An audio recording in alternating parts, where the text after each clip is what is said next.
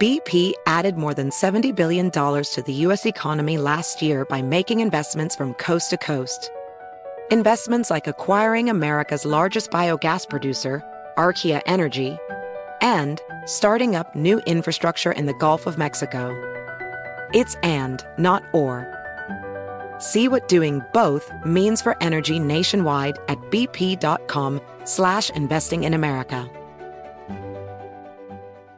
Discover BetMGM, the betting app sports fans in the capital region turn to for nonstop action all winter long. Take the excitement of football, basketball, and hockey to the next level with same game parlays, exclusive signature bets, odds boost promos, and much more. Plus, now you can sign in, place bets, and manage your cash balance under the same BetMGM account in DC, Maryland, and Virginia. With the same username and password throughout the DMV, it's never been easier to play with the king of sportsbooks. Download the BetMGM app today. BetMGM is an authorized gaming partner of the NBA and an official sports betting partner of the NHL. BetMGM and GameSense remind you to play responsibly and offer resources to help you make appropriate choices. Please gamble responsibly. BetMGM.com for terms and conditions. Must be 21 years of age or older to wager. Washington, D.C. only. Please gamble responsibly. Gambling problem? Call 1 800 Gambler.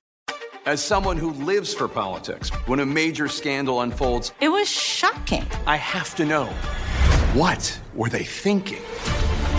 Backroom deals, huge amounts of money, CIA secrets, sets off a firestorm in Washington, affairs. No way this guy's got a mistress. Corruption. I knew I was a dead man. Warning it's even messier than you thought. United States of Scandal with Jake Tapper, Sunday at 9 on CNN. Countdown with Keith Olbermann is a production of iHeartRadio.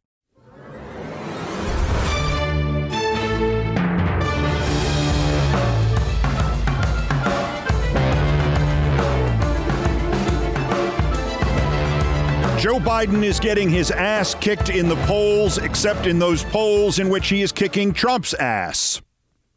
16 years ago, it was that I proposed that a new number be attached to all political polls, one which I modestly called the Keith number, which was very simply the undecideds plus the poll's margin of error. You are up in this poll by five points, but the margin of error is three, and the undecided is seven. Well, your Keith number is actually 10, and you do not want it to be larger than your lead, let alone twice as big as your lead. This was an attempt to take a tool out of the pollster's box of three card Monte tricks and use it against them to underscore the point that the most important things about polls are their nearly universal unreliability and instability. We used the Keith number and at least around our shop, it relaxed poll fever considerably. Yesterday morning, Bloomberg and Morning Consult put out swing state polls showing Trump up in every one of them. Yesterday afternoon, Quinnipiac put out a national poll showing that what had been too close to call in late December was now Biden by six. Quinnipiac also had Biden adding five points to his lead among women, upping it to 58 to 36. Quinnipiac also did the Due to the convergence of forces beyond his comprehension, Donald Trump was suddenly squirted out of the universe like a watermelon seed and never heard from again. MC Escher poll. And yes, Trump beats Haley 77 to 21, and Haley beats Biden 47 to 42. Now, the pollsters have gotten smart in the last 16 years and have started making the margin of error more difficult to find or they've started to assign different margins of errors to different parts of their poll and to split undecideds into someone else or no answer or refuse to answer. Not as a result of the Keith number, just a coincidence, because I'm hardly the only person to have existential doubts about polls, and I certainly was not the first. But best as I can calculate, margin of error in Quinnipiac, the good one for Biden, is just about 3%, which is pretty damn good. And the undecided is six, which means, sure, Biden is ahead by six, but the Keith number is nine, which means I'm not wrapping myself in this poll either. It could be one third wrong. On the other hand, In those Bloomberg swing state individual polls, they have smooshed them all together. And they have Trump up 48 to 40, an eight point lead. Margin of error? Well, Bloomberg is making this tough on me. They say it's plus or minus 1, which means 2%. And they say each individual state's margin of error is between 3 and 5%. I will give them something of the benefit of the doubt and say the overall margin of error in this poll is 4. But the undecided is 12. So 4 plus 12 is 16. Thus, the Keith number in the favorable Trump swing state poll is nearly twice as much as Trump's lead. So this poll could be one half wrong. This is why I hate polls. I often cite the movie Network as the most prophetic film ever made, and it is certainly so about television news, but it really was about television news about politics. One of the most shocking things to the audiences of 1976 that saw that film when new was that Network predicted a showbiz, slick, entertainment oriented national newscast that relied on things that the TV networks of the time would never let their real life Cronkites and Huntleys and Brinkleys and Reasoners touch, let alone depend on. And the most shocking was a regular segment that movie auteur Paddy Chayefsky called Vox Populi, which was clearly a nightly opinion poll, not only treated as news, but featured as one of the most important and popular things on the news. In 1976, it was unthinkable. In 2024, it is automatic. There is no question that there is science to political polling, but much of the refinement of that science is how to get people to answer the way the pollster wants them to answer. I have mentioned this previously.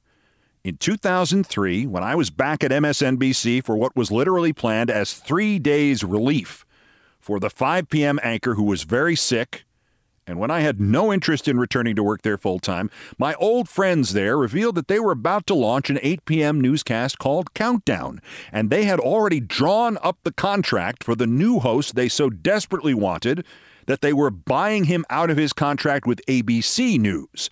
That man's name was Sam Donaldson. Involuntarily, I laughed out loud at this, literally thinking they were kidding. Don't you know? I asked. I've been working at ABC Radio for a year now. They're trying to get Sam to quit. They took him off TV. They put him on a radio call in show. When that didn't work, they took him off the radio call in show and made it an online only call in show. I filled in for him last month. We got like three calls. The MSNBC executive went cold. And then, without even asking me to leave the room, he made a phone call. Frank, Phil, Frank, I have to get out of this Donaldson deal, buddy. Uh, how quickly could you get me a poll? Or, or, or, maybe a focus group that shows putting Sam Donaldson on will be a, a disaster. Okay, great. Fax it to me. Oh, oh, Frank, do me another favor. Another one. Get, get, get me a focus group that shows that uh, uh Keith Olbermann would be great for 8 p.m. Again. Frank was Frank Luntz. Within 48 hours, the Sam Donaldson deal was dead. Within 72 hours, the president of MSNBC was calling my agent asking if there was any chance I might even consider coming back to MSNBC. That is the science of polling. And now, having trashed polls, I will add that what is really useful in them is what sports reporters call interior numbers. Bloomberg asked those Trump voters in those swing states where he's ahead by eight, but the Keith number of uncertainty is 16, if they'd be very willing, or somewhat willing, or somewhat unwilling, or very unwilling to still vote for him if he was actually convicted by a jury. And 46% said very unwilling. And the undecided in that was only seven, and the margin of error is four, so at worst, at least 35% would drop Trump if he's convicted in the swing states. Ah, but what about Sam Donaldson? How do they feel about Sam? Who's voting for Sam Donaldson? Who, who's who who who out there has got Frank Luntz's phone number? Hell, who's got Judge Arthur Engoron's phone number? If you spent frustrating moments or hours or longer looking for Engoron's ruling on how much Trump owes, how much he owes the state of New York for business fraud, not how much he owes E. Jean Carroll, or how much he owes Michael Cohen, or how much he owes Stormy Daniels, or how much he owes the people of the United States of America. No, you're not nuts. You did not miss it. After a day of rumors yesterday, Judge Engoron did not announce the count and the amount. And he may not do it today and he may not do it tomorrow. And somebody who may hear useful rumors as opposed to the ordinary kind, former Assistant New York Attorney General and prosecutor of Trump University, Tristan Snell, says he hears aiming for early next week.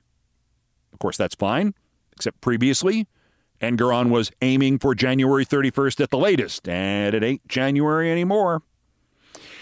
The important part, the cancellation of corporate charters for Trump in New York State, is already locked in. This is about how much the fine will be. The latest demand from the Attorney General's office was $370 million, but Snell's expectation matches the conventional wisdom, and you can take the conventional wisdom for what it's worth. Do we have any polling on conventional wisdoms? But the expectation is the low end of the range. That Trump's endless working of the refs and everybody related to the refs and everybody working for the refs really has left Engoron trying to find a number that hurts but is unlikely to be overturned. The fine could be as low as $200 million, which Trump would position as him being thrown into a bottomless pit and, and burnt at the stake or something, but would actually be a comparative win for him and a reminder that he does what he does to the Arthur Engorons of this world because the sad truth is it works. The appeals process, and don't lie, through this 18 months of Trump in courtrooms, you have wondered to yourself, maybe we shouldn't have an appeals process in this country. Don't lie, you've thought it. I know I have. We kind of have to have one. The appeals process will be state appellate division, then the New York Court of Appeals, then Trump would try to get it to the Supreme Court, but there really isn't anything constitutional in this case. The point of the appeals would be the delay, because delay is what keeps Trump alive, maybe literally by this point, and what keeps anywhere from 283.3 million to 453.3 million in his pocket till further notice. One important caveat to that. When there are court judgments against you for 453.3 million and you have just been banned from doing business in the fourth most populous state in the country, I don't care if you're Elmer J. Fudd billionaire and you own a mansion and a yacht. Even before you actually have to pay the money, the banks will be decreasingly willing to loan you money. And that could be as devastating to Trump as the fines themselves. Delay keeps him alive. OPM, other people's money, keeps him solvent.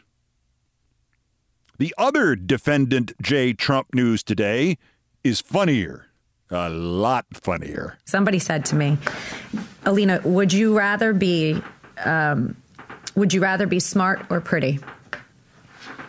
And I said, Oh, easy. Pretty. I can fake being smart. but- no, no, you can't.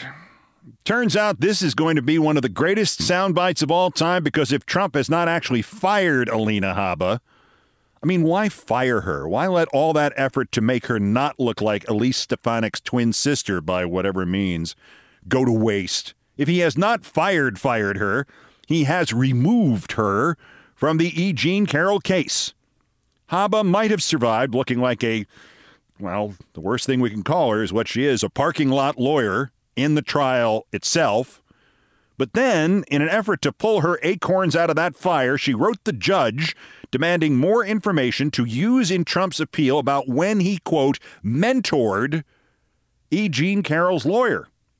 E. Jean Carroll's lawyer fired back that there was no mentorship. She happened to overlap with the judge for less than two years, and she was an associate and he was a partner, and they never met. And she wanted sanctions against Habba for the inference. Habba backed slowly away from the train wreck she caused, and then late Tuesday night, Trump posted, I am in the process, along with my team, of interviewing various law firms to represent me in an appeal of the Carroll case. Bye Felicia. Trump used all his cliches, but he never as much as mentioned poor little Miss Don't Hate Me Because I'm Pretty. So I guess it's Yabba Habba Doo.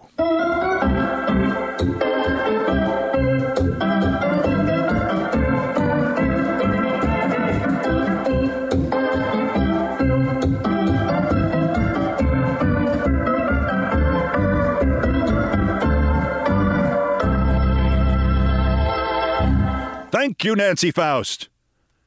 I cannot believe how much time and space was devoted to that social media kabuki theater in the Senate yesterday, but I'm glad everybody had fun booing and applauding and yelling and crying and threatening. And please rejoin us next year when, after a year of utter inaction on the subject, they will enact exactly the same performance, only this time it will be in the style of Gilbert and Sullivan.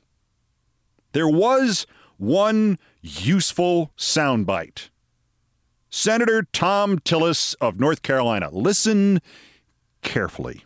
But at the end of the day, I find it hard to believe. First honest statement by a Republican senator this year. But at the end of the day, I find it hard to believe. The only other thing of true note in that hearing was the racism. Sure enough, it was from racist Tom Cotton from the state of racism. Racist Tom Cotton went to Harvard undergrad and Harvard law and presumably Harvard racism. Uh, by the way, I've never been prouder that they would not let me in. Thank you, 1975. The CEO of TikTok, he is racist ing in this soundbite, also went to Harvard, to Harvard Business. The CEO's wife went to Harvard Business, but the CEO is from Singapore, and his name is Shou Zi Chew, and that means Chinese descent. And good old racist Tom Racist Cotton is racist convinced that Mr. Shou Zi Chew is lying about being in Singapore and is actually a Chinese spy. And the real problem about racist Republican bastard morons like racist Tom, racist Cotton racist is that they actually racist think they are racist right. You said today, as you often say, that you live in Singapore. Of what nation are you a citizen? Singapore. Are you a citizen of any other nation? No, Senator. Have you ever applied for Chinese citizenship? Senator, I served my nation I'm in Singapore. I- no, I did not. Do you have a Singaporean passport? Yes, and I served my military for two, two and a you half ha- years in Singapore. Do you have any other? Do you have any other passports from any other nation? no, Senator. Your wife is an American citizen. Your children are American citizens. That's Have you- correct. have you ever applied for American citizenship? Not, no, not yet. Okay. Have you ever been a member of the Chinese Communist Party? Senator, I'm Singaporean. No. Have you ever been associated or affiliated with the Chinese Communist Party? No, Senator. Again, I'm Singaporean. Appalling. I wish there were something legal I could do to render Tom Cotton mute for the rest of his life. And by the way, a bell of some kind must have gone off yesterday morning in every elected Republican's head. Not just racism, everywhere, local, national, state level, but no longer the slightest effort to conceal it. This next creature is Eric Wimberger, and he is a Wisconsin state racist senator representing Green Bay. And the website Heartland Signal found this, and this racist Wimberger actually said this out loud at a hearing. One of the main effects that this bill will have is that it will put race hustlers out of business, and uh, that would stop this uh, graft on on people suffering. So racism is uh, is a problem, and it probably is something that will exist in the ether, and it will never go away to a degree where we can manage it. If what we do fundamentally in our policies is very consciously decide that a black man ought to get what a black man deserves and a white man ought to get what a white man deserves. You just used a term I've never heard before, and I'm going to ask for a definition. What's a race hustlers? Oh, um, race hustlers would be all those people who sell seminars and uh, like Al Sharpton. I see. So race, but what makes them a race hustler? Um, profiteering off of it. The term, quote, race hustler is not some new construction by the gentle racist from Green Bay, Mr. Wimberger scumbag. It is a term racists invented not long after slavery ended. It was designed to remind black people that they might be free, but they'd better not try to act free. Anybody who advocated for equality, not accommodation, was called a race hustler. W.E.B. Du Bois was called a race hustler in 1901. Martin Luther King was called a race hustler after his I Have a Dream speech in 1963. And if you wonder where the Tom Cottons of this world come from, the answer is they come from the Eric Wimbergers. And yet, somehow more terrifying still, there are the racists who clearly are racists and clearly say racist things and do racist things, and yet they think their racism is not racism. Nikki Haley on The Breakfast Club with Charlemagne the God and DJ Envy, and she she doesn't even know how irredeemably racist she really is. When I asked why you said if Kamala was president, why would send chills down sure. your spine? So a couple of things. I think with Obama, that was if you go back, that's when we really started to feel the division. That's when we re- it it was a lot of that was because of white supremacists, though. Well, no, I think it was it was everything. Everything was exaggerated with the Obama administration. It became more about gender. It became more about race. It became more about separating Americans instead of bringing them together. That was, it was that was because of right wing media, though. Well, they were they were scared to death of a black president. Look, I don't think everybody is at fault. I'm not saying that one person did this, but I'm saying under that administration, it really did cause some. You just felt people felt like they were being put in camps through that administration. The second thing is, I saw he he was very much an Iranian sympathizer. He very much kept wanting to support and do things with Iran. I think that's incredibly dangerous. This is a a culture that says death to America, and you have to always be careful. Kamala, it's from an experience standpoint. Asked about Kamala Harris, she answered about Barack Obama. Didn't even pause. And then she talked about racial division for two minutes and then said, well, the part about Harris is about inexperience. The division she referred to in this country, that probably started with uh, white people owning black people. Or if you don't like that as the starting point, maybe it started with this, this Civil War, dipshit. Oh, and, and people were divided and put in camps here. During World War II, when Democrats and Republicans united to put Americans literally in camps because they were of Japanese descent. And Obama was, you say, an Iranian sympathizer? Sympathizer. I mean, like, like you, Nikki, you're a Ku Klux Klan sympathizer? Or did you mean something less stupid than that? Nikki Haley is a lying racist cracker. I don't care what her birth name is or where her parents are from. Nikki Haley proves my old theory of the lifeboat.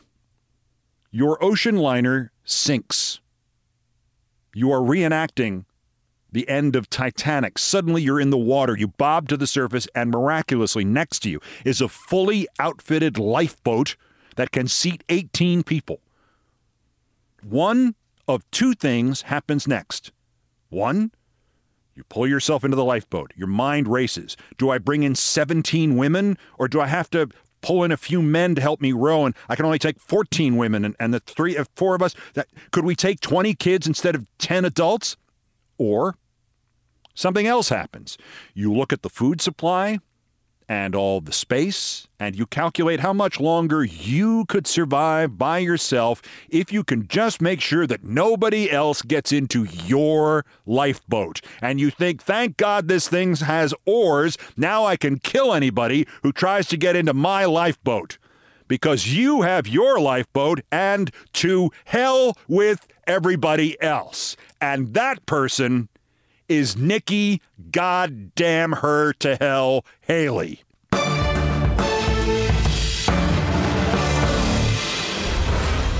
Also of interest here, and somehow none of that might have been the single most racist thing said by a sitting elected Republican all day yesterday.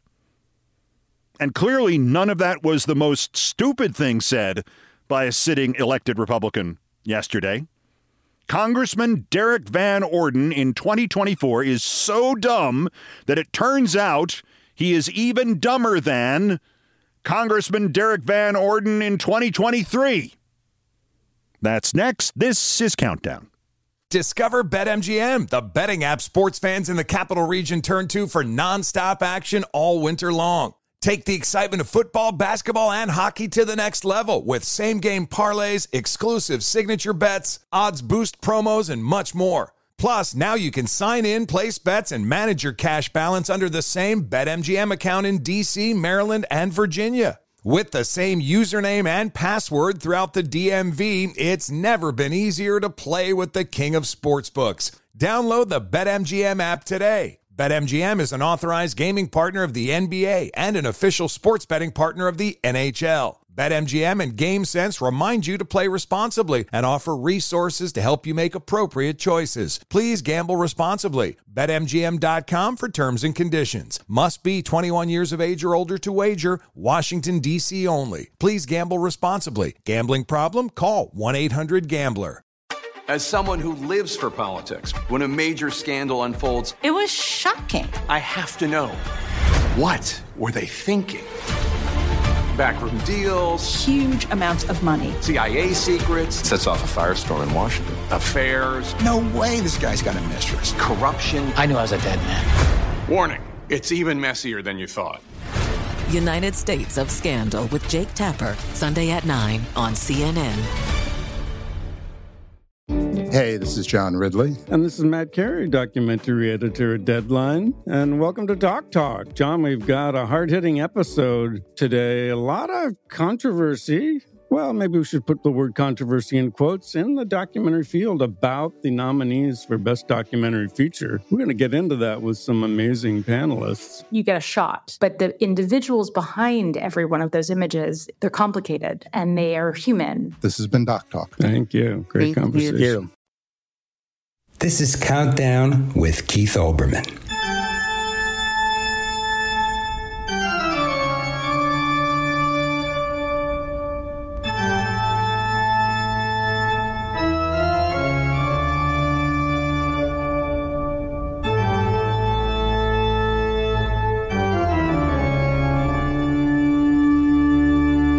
Still ahead on Countdown. If you heard the rumors, that'd be rumors with two U's, that Netflix is about to follow Spotify and drop Prince Harry and Meghan Markle, I think you might be amused and perhaps informed and educated by my own experience trying to explain to Netflix that if it chose to, it could own the entire political media video market. It could replace television and all online stuff in political news. And Netflix's response, its experience trying to explain to me, but how could we ever put the Italian subtitles on all these news programs fast enough? Seriously, Italian subtitles. Things I promise not to tell, including Arrivederci Netflix, coming up. First time for the daily roundup of the miscreants, morons, and Dunning Kruger effect specimens who constitute today's worst persons in the world. The bronze worse, Jesse Watters, the Bill O'Reilly intern who was promoted to 8 p.m. host when everybody else at Fox got fired. MSNBC's Joy Reid swore on the air the other night, apparently, and Watters, who is so unjustifiably self confident that he truly owes part or most of his salary to professors Dunning and Kruger in licensing fees, Watters decided that it was all part of a plot of some kind. What kind of plot? He didn't say. But what does that matter? MSNBC doesn't respect their audience, he said. Well, he has them there. But he then blew the thing by adding, quote, They're not putting on a show to inform their viewers. It's a brainwashing op. Everything to Jesse is an op. Problem here is to recognize a brainwashing op, Jesse, you'd have to have a brain. The runner up, worser, Congressman Troy Nehls. More confirmation in the flesh that we just don't pay our public service members enough money to keep the really good candidates in public service and instead going to where the big cash must be, running 7 Elevens. Congresswoman Cori Bush married her security guard, who had gone to work for her after she got a series of death threats against her. Racist death threats. Congressman Nehls, who has already revealed he has no idea what Congress is supposed to be doing and thinks he's only there to impeach the director of Homeland Security or the president or a statue or a bartender he doesn't like, Nehls has now added to his confessions by going full on double racist. She doesn't even support the police, says Nehls, but the idea to pay her thug money to try to help protect her this and that for what? Maybe if she wouldn't be so loud all the time, maybe she wouldn't be getting threats. Since we're postulating hypotheticals, maybe if Troy Nehls and the other white supremacists of Texas jumped into the Rio Grande, she wouldn't be getting threats either.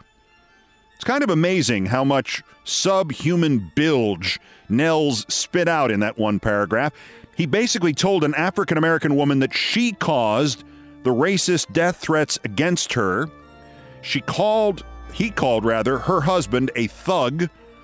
By the way, her husband is an army veteran. He called army veterans thugs. And as to Nehls's, she doesn't even support the police. Remember this idiot cracker congressman who referred to the law officers injured on January 6th as the quote, sobbing police? The idiot who said that was Troy Nehls.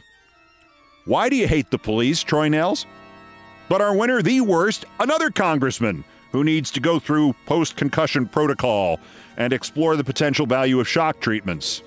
Professional or amateur, Derrick, hey, you kids, get out of my capital, Van Orden, the Wisconsin rep who looks like somebody just hit him in the face with a snow shovel. Besides his genuinely disturbing behavior towards, well, towards everybody, Van Orden seems to be fighting something that stands in the way between himself and reality. Confronting economist Robert Reich, who spells his name R E I C H and pronounces it Reich, Van Orden said that he should change his first name to Third, which Van Orden thought was clever, but which unfortunately for the joke Van Orden was going for would mean that the ex labor secretary would then be known as Third Reich. Well, Mr. Van Orden has topped himself. Senator Elizabeth Warren has put out some economic data on wealth in this country and added, quote, tax the rich. Van Orden's clever riposte this time, he retweeted her and added a screenshot of her supposed net worth and wrote above that the words, okay, you first. I hope he did that himself rather than delegating that to some staffer. You're the staffer in charge of three word tweets. The screenshot is the story. It's from a website called CA Knowledge, which appears to be run by somebody who claims to be an accountant in India who seems to spend most of his time guessing how much money other people in the world have. CA Knowledge says, for instance, that I make more than $1,700,000 a month, and Jesse Watters makes $100,000 a month, and Shohei Ohtani makes $700,000 a month, meaning Shohei Ohtani's new $700 million deal with the Dodgers must be for 83 years, and that I somehow make a million dollars more a month than he does. I'm just going to suggest here maybe CA Knowledge is not even really making any guesses at all. It may just be putting in random numbers and then hitting send. Now, back to the original point. The financial biography CA Knowledge provides of Senator Warren that Van Orden screenshotted and posted has a couple of red flags that Van Orden, unsurprisingly, was too stupid to notice. It says that Liz Warren makes $400,000 a month, but also that she only makes $285,000 a year. More importantly, and so far there is no evidence that anybody has broken this fact to Representative Van Orden, CA Knowledge includes some non financial data in its profiles, and in the profile of Elizabeth Warren that he posted, it says age 74 years, birthplace Oklahoma City, Oklahoma, height United States Senator. Height United States Senator. Republicans long ago proved it does not matter to them if what they say or do or post is not true. Uh, largely because their supporters long ago proved it doesn't matter to them either, and usually they don't notice. But the screenshot this idiot Van Orden posted contains only 39 words and one photograph. And if that kind of input load is too much for Derrick Van Orden, may I suggest a medically induced coma? Congressman Derrick, his height is pineapple Van Orden, today's worst person in the world and also the dumbest. Discover BetMGM, the betting app sports fans in the capital region turn to for nonstop action all winter long. Take the excitement of football, basketball, and hockey to the next level with same game parlays, exclusive signature bets, odds boost promos, and much more. Plus, now you can sign in, place bets, and manage your cash balance under the same BetMGM account in DC, Maryland, and Virginia. With the same username and password throughout the DMV, it's never been easier to play with the king of sportsbooks. Download the BetMGM app today. BetMGM is an authorized gaming partner of the NBA and an official sports betting partner of the NHL. BetMGM and GameSense remind you to play responsibly and offer resources to help you make appropriate choices. Please gamble responsibly. BetMGM.com for terms and conditions. Must be 21 years of age or older to wager. Washington, D.C. only. Please gamble responsibly. Gambling problem? Call 1 800 Gambler.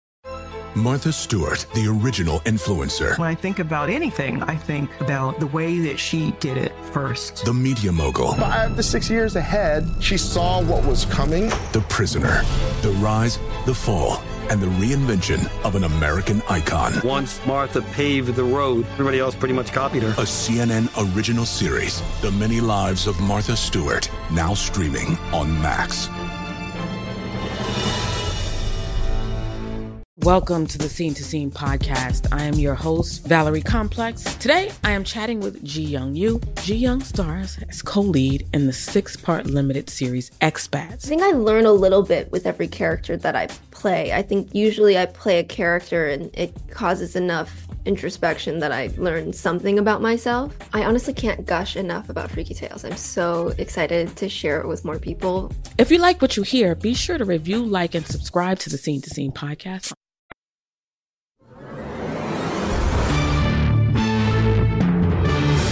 Finally, to the number one story on the countdown and my favorite topic me and things I promised not to tell. And I don't usually venture into financial commentary or advice. You will remember the story of my great grandfather who gave away the name General Motors for free. But I just read of Netflix finally staunching the subscriber flow. It had lost around a million two hundred thousand households in the first half of this year, but added about twice that many in the third quarter thanks to such uplifting programming as the Jeffrey Dahmer story. So, yay, corporate cannibalism profits. Anyway, I had an experience with Netflix which so shook my confidence in them that it made me fearful of even playing their stuff on my big TV because I was wondering if their stuff would damage my big TV. This is my favorite story of what happens when media management misunderstands its own business and wrongly thinks superstitions and coincidences are inviolable rules for success. This happened on June 17th, 2016, the day I found out about the vitality, the importance, the absolute necessity of Netflix's Italian subtitles. I don't want to exaggerate the importance of the two video series I did for the GQ magazine site in 2016 and 2017, The Closer and The Resistance. I mean, for one thing, The Closer was so named because each of the handful of us involved in its production could not really conceive that there were enough morons and closeted racists in this country to actually elect crazy Trump. We grandly called the videos The Closer because we expected our expositions of Trump's essential fraudulence and dangerousness would close the deal for Hillary Clinton. Uh huh. But people watch those videos. I forget the final count 180 or so episodes, 400 million or so views. Not plays, but people actually viewing essentially the whole piece. And CBS News did a story once with the web analyzing platform Social Flow that showed that the first episode of The Resistance from November 16th, 2016, was the top story or video on Facebook through the first six months of the Trump administration. The calculation, and Lord knows what this formula actually looks like, but the calculation was probably pretty close that it reached 54 million people, the equivalent of one out of six of everybody in the country. That's CBS News reporting this, not my ego. And ego is not the reason I mention this. Well, it's not the only reason I mention this. MSNBC had offered me a new show in January of 2016, but I would have hated it and you would not have watched it, so it was not supposed to have any commentaries in it and a conservative co host was supposed to be there. And the goal was she and I would be the wacky couple who would find middle ground. Plus, I would have had to move to Los Angeles, even though I could see the headquarters of NBC News out my bedroom window in New York. And then when it was successful, the producers wanted me to simply get on a plane from Los Angeles and show up one morning in the New York office of the president of NBC News, Andy Lack, and tell him either we were scrapping the format and relaunching Countdown that night or I was quitting. In short, they wanted me to do this lousy show and then run a palace coup against the president of NBC News. I passed. I put my energy instead into finding a new platform for Countdown or a Countdown like show. I had a deal in place to become the video anchor of the Huffington Post, a daily exclusive commentary, interviews, features, breaking news, funny stuff, whatever. Two days later, two days later, Arianna Huffington sold the Huffington Post. No more deal. Before and after this, some friends from Lionsgate Productions and I were trying to sell two ideas, pitching to a series of forward looking media companies. One was that they should be producing and running or posting or streaming or whatever the series of my commentaries that became The Closer and then The Resistance.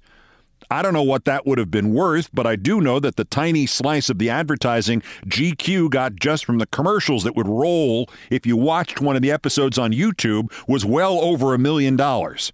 The overall profit might have been 10 times that. Production costs were like $50,000.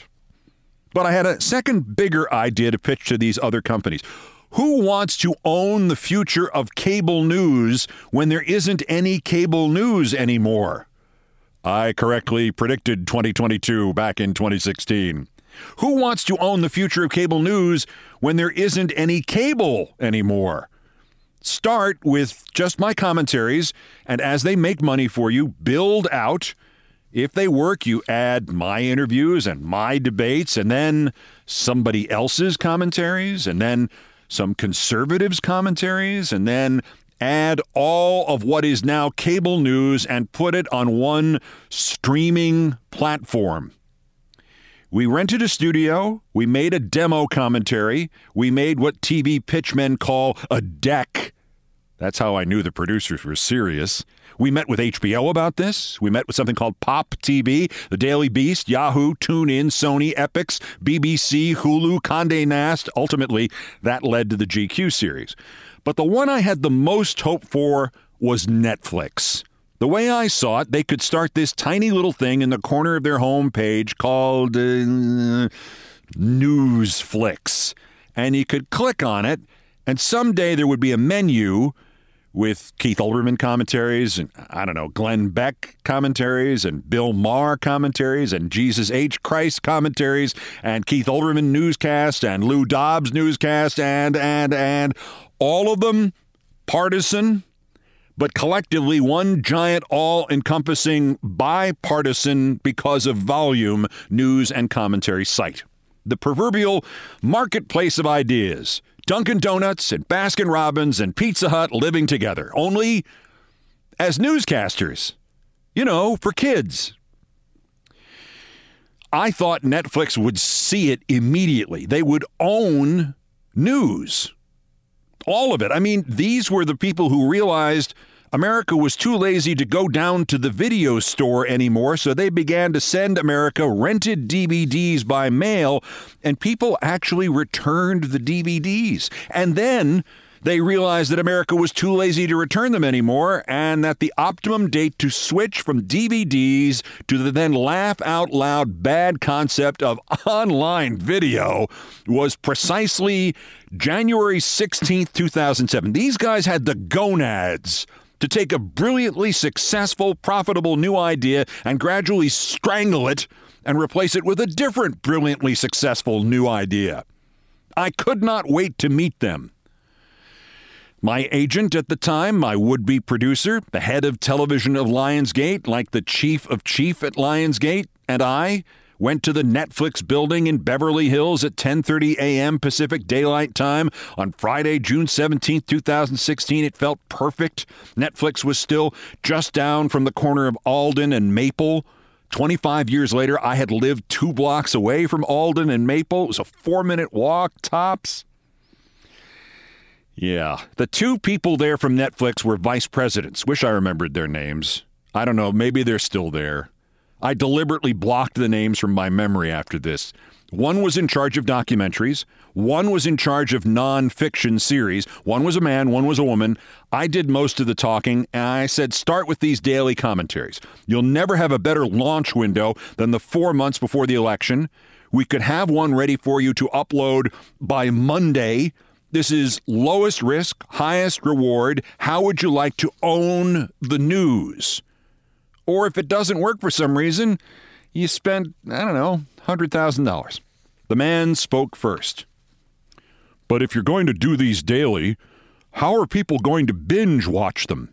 I mean, the first time somebody comes to Netflix to see your commentaries, there's only going to be one to watch. I took a quick breath and explained that could be a drawback. On the other hand, within four weeks, there would be 20 of them to binge. We could even start with five or 10 evergreen commentaries so that when they come to see the official premiere, they watch that, then 10 more first day, and. And and and you guys keep telling the press that your problem is people binge and then they don't come back for another 5 days or week. This way at least some of them would come back every day to your website. You'd begin to solve your frequency of visitation problem, wouldn't you? I mean, you're the executives, I'm just the talent, the meat puppet, but isn't that the. Then the woman interrupted me. Okay, yeah, that would help. And I like starting with 10. But what about the subtitles? There was a long pause.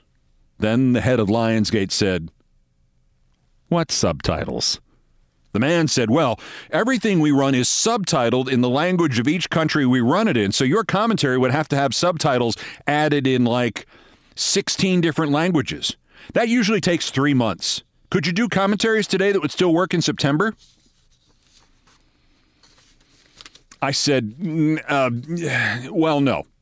But but why do you need subtitles? Why do you need, say, Italian subtitles or, or any subtitles? I mean, it's very unlikely, I said, that people worldwide who are interested enough in American politics to watch commentaries about American politics don't already speak English.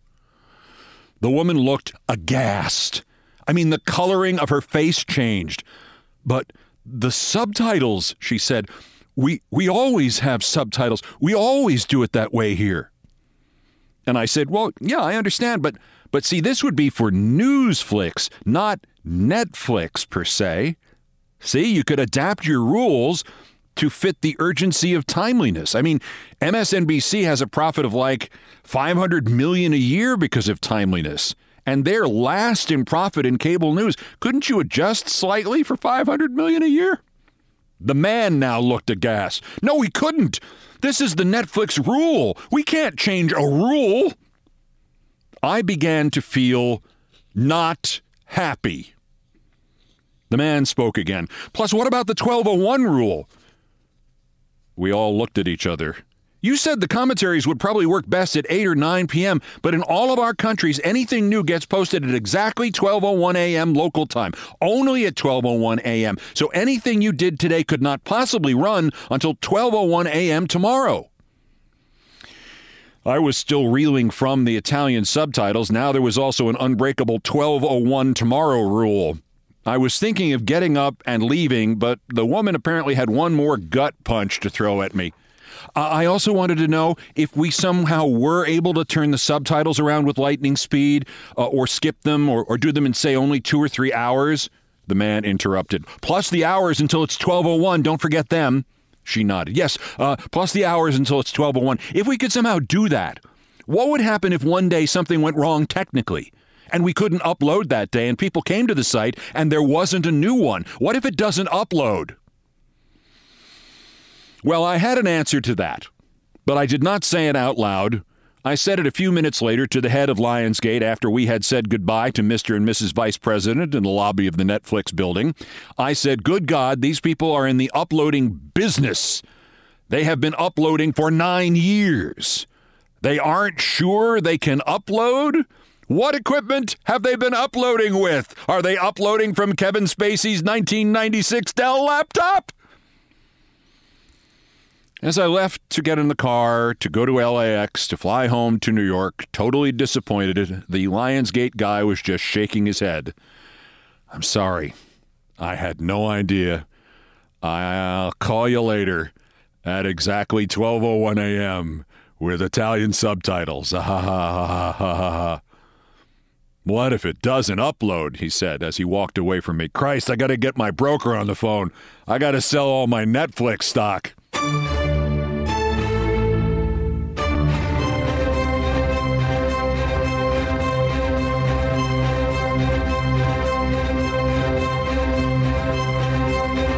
I've done all the damage I can do here. Thank you for listening. Countdown has come to you from the world headquarters of the Olbermann Broadcasting Empire in New York. Countdown musical directors Brian Ray and John Philip Shenale arranged, produced, and performed most of our music. Mr. Ray was on guitars, bass, and drums, and Mr. Shenale handled orchestration and keyboards, produced by TKO Brothers. Other music, including some of the Beethoven compositions, were arranged and performed by the group No Horns Allowed.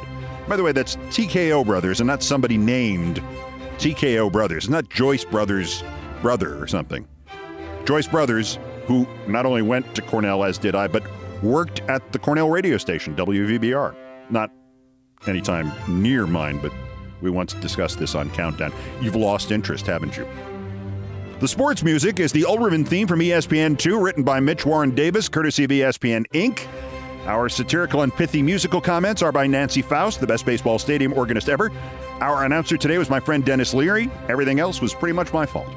So, next countdown for this, the 279th day until the 2024 U.S. presidential election, and the 1,122nd day since Dementia J. Trump's first attempted coup against the democratically elected government of the United States. Use the 14th Amendment, use the Insurrection Act, use the justice system, use the mental health system to stop him from doing it again while we still can. The next scheduled countdown is tomorrow, bulletins as the news warrants, and if my throat permits. Till then, I'm Keith Olbermann. Good morning, good afternoon, good night, and good luck.